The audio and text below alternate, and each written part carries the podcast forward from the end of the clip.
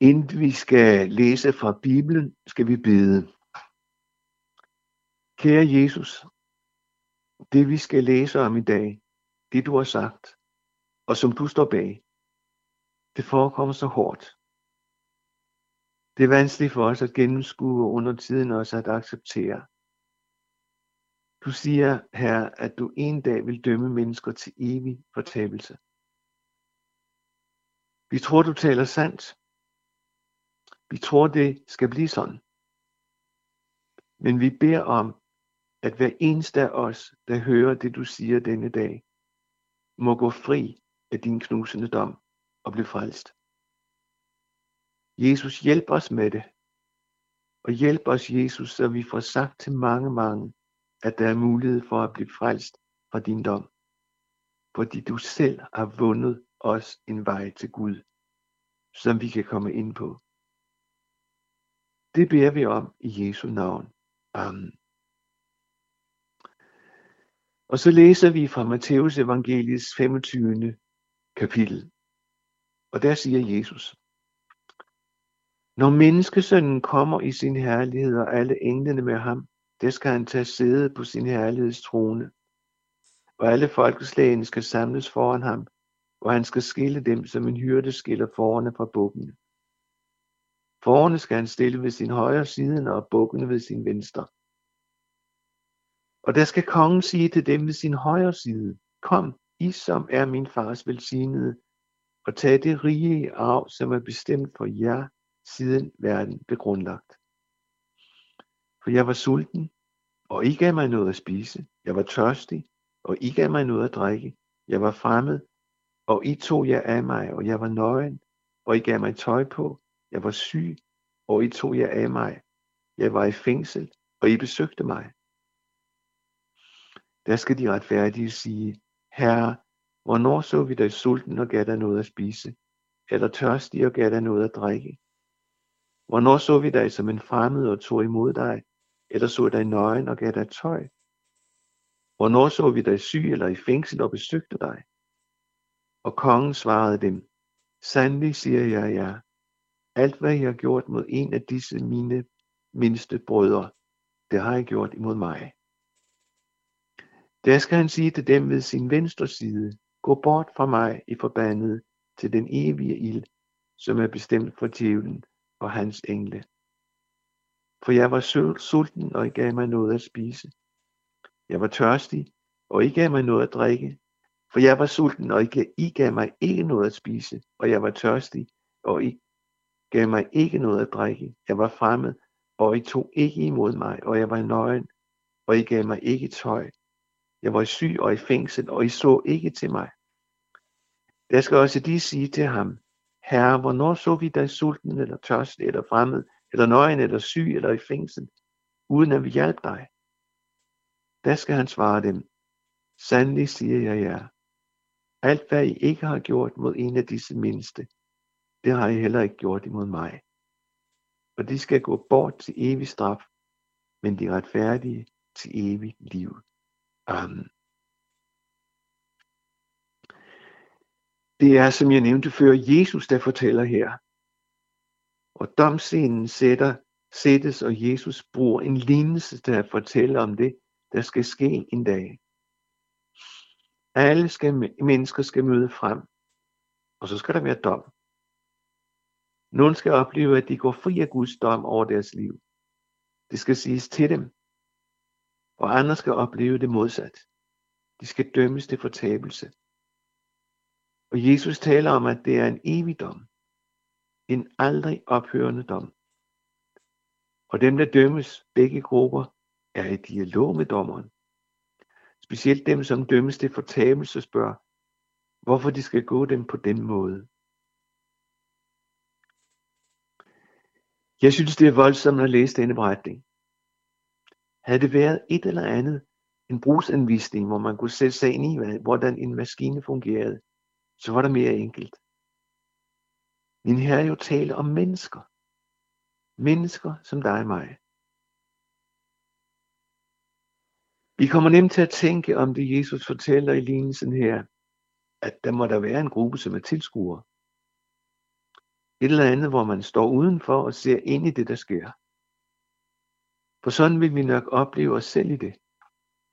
Men en tilskuerrolle findes ikke her i lignelsen. Det er alle mennesker, der skal møde dommeren, som i øvrigt er Jesus selv. Det er ham, som skal dømme os. Ham, som om nogen har vist os, hvad kærlighed er. Han skal dømme. Han kaldes i lignelsen for kongen, ham der har al magt og domsret. Og han er der, menneskesønnen, kongen med alle sine engle. En urokkelig magt. Ingen kan undgå det. Og der er mennesker, han skal vise bort til helvede, til fortabelse. Gå bort fra mig i forbandet til den evige ild, som er beredt for djævlen og alle hans engle. Det er lige mærke til, at den evige ild er ikke beredt til mennesker, men til djævlen og hans engle, men, og det, det, for, og det er det så forfærd, det forfærdelige, at det skal lykkes for djævlen at rive mange mennesker med sig til det sted. Det er simpelthen det uhyggelige i denne sag. Men så de to grupper. På højre side, dem som Jesus siger, at de havde givet sultne mad og tørstige og at drikke, og de tog sig af den, de fremmede, og de gav tøj til dem, som trængte til det, og så til dem, som var syge og opsøgte fængslet. Og Jesus drejer sagen rundt og taler om, at det var ham, der var genstand for det, de gjorde. Det var ham, de gjorde det imod.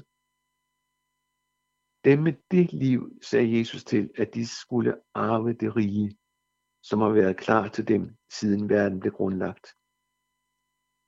Jeg synes næsten, man fornemmer lidt af paradis før syndefaldet kom ind i denne verden, i det Jesus siger. Før synden altså kom og smadrede alt det, som var så godt og skabt og vildt af Gud.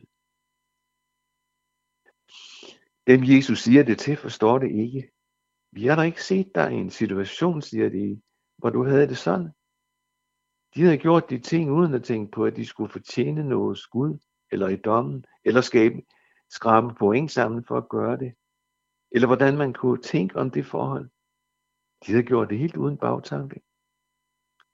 Og vi møder i det, Jesus siger i den forbindelse, noget, som forklarer virkeligheden. De skal arve det rige, som er bestemt for dem.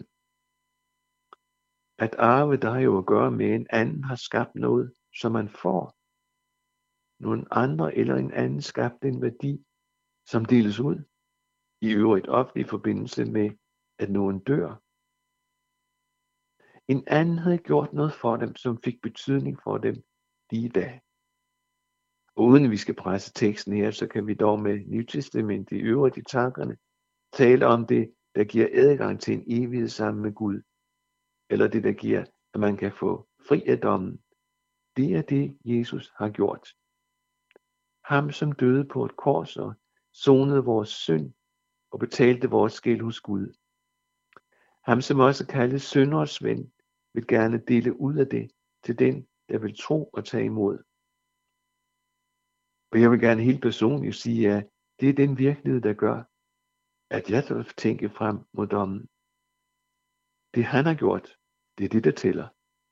Derfor arver jeg. Dem, der står ved den højre side, havde overhovedet ikke tænkt på, at de med de ting, de gjorde, skulle købe sig noget til noget hos Gud. Lad mig repetere for dig. Den dag du og jeg skal møde dommen, så må vi have en advokat, som kan klare tingene for os. Det har vi, så sandt Jesus er vores frelser. Hør et citat fra en gammel salme. Hvem vil mig fordømme? Jesu blode strømme sænker jeg mig i. Gud for alle riger dømmer selv og siger, denne, han er fri. Det er Brorsen, der har skrevet denne sang, og han skriver mere end det, jeg nu citerede. Og så er der altså mennesker, der skal, dømme, der skal møde fordømmelse fra dommeren, fra Jesus. Gå bort fra mig. Og så det stærke udtryk i forbandet. Det vil så blive virkeligheden for nogle mennesker.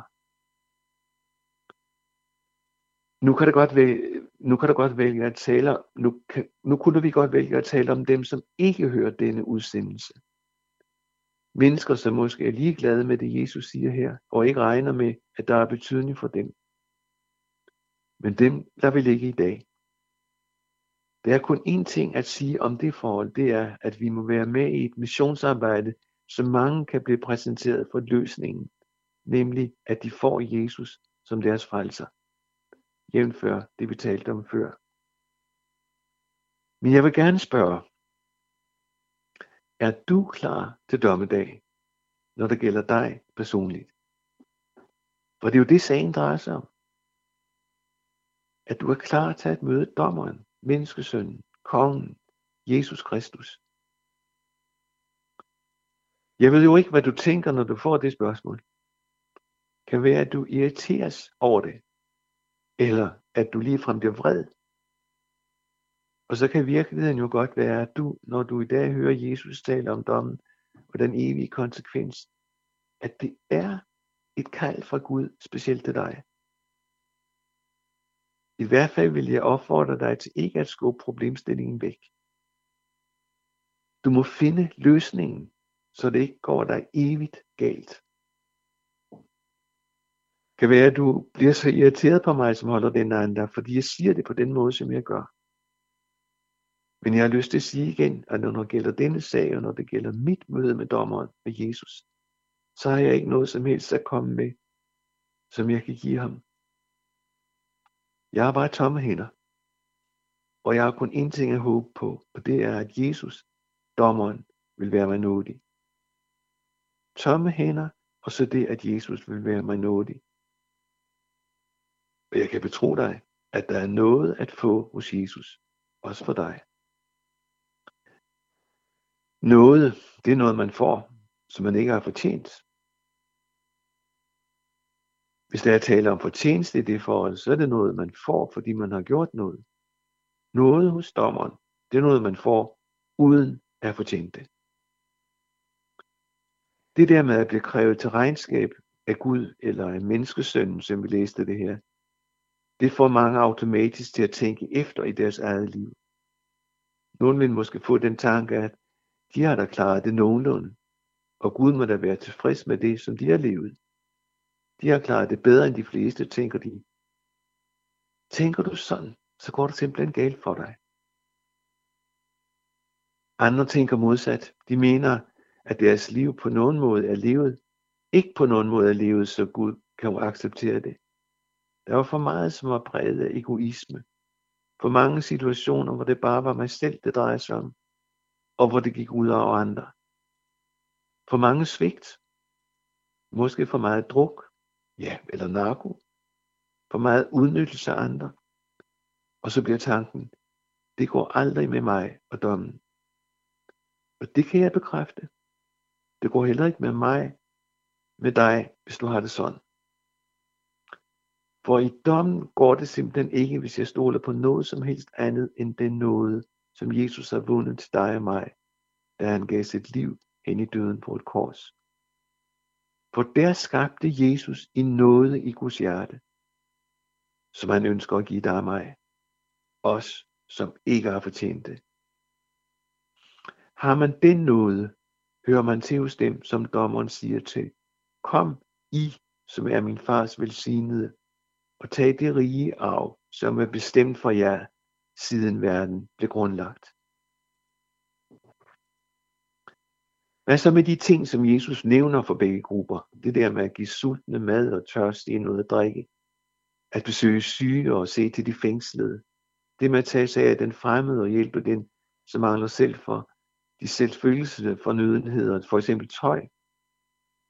Forklaringen, eller det som kan virke som et tankekors, det er, at et menneske, som tager imod den gave, som Guds nåde er, det menneske vil spørge, hvordan vil du, jeg skal leve mit liv?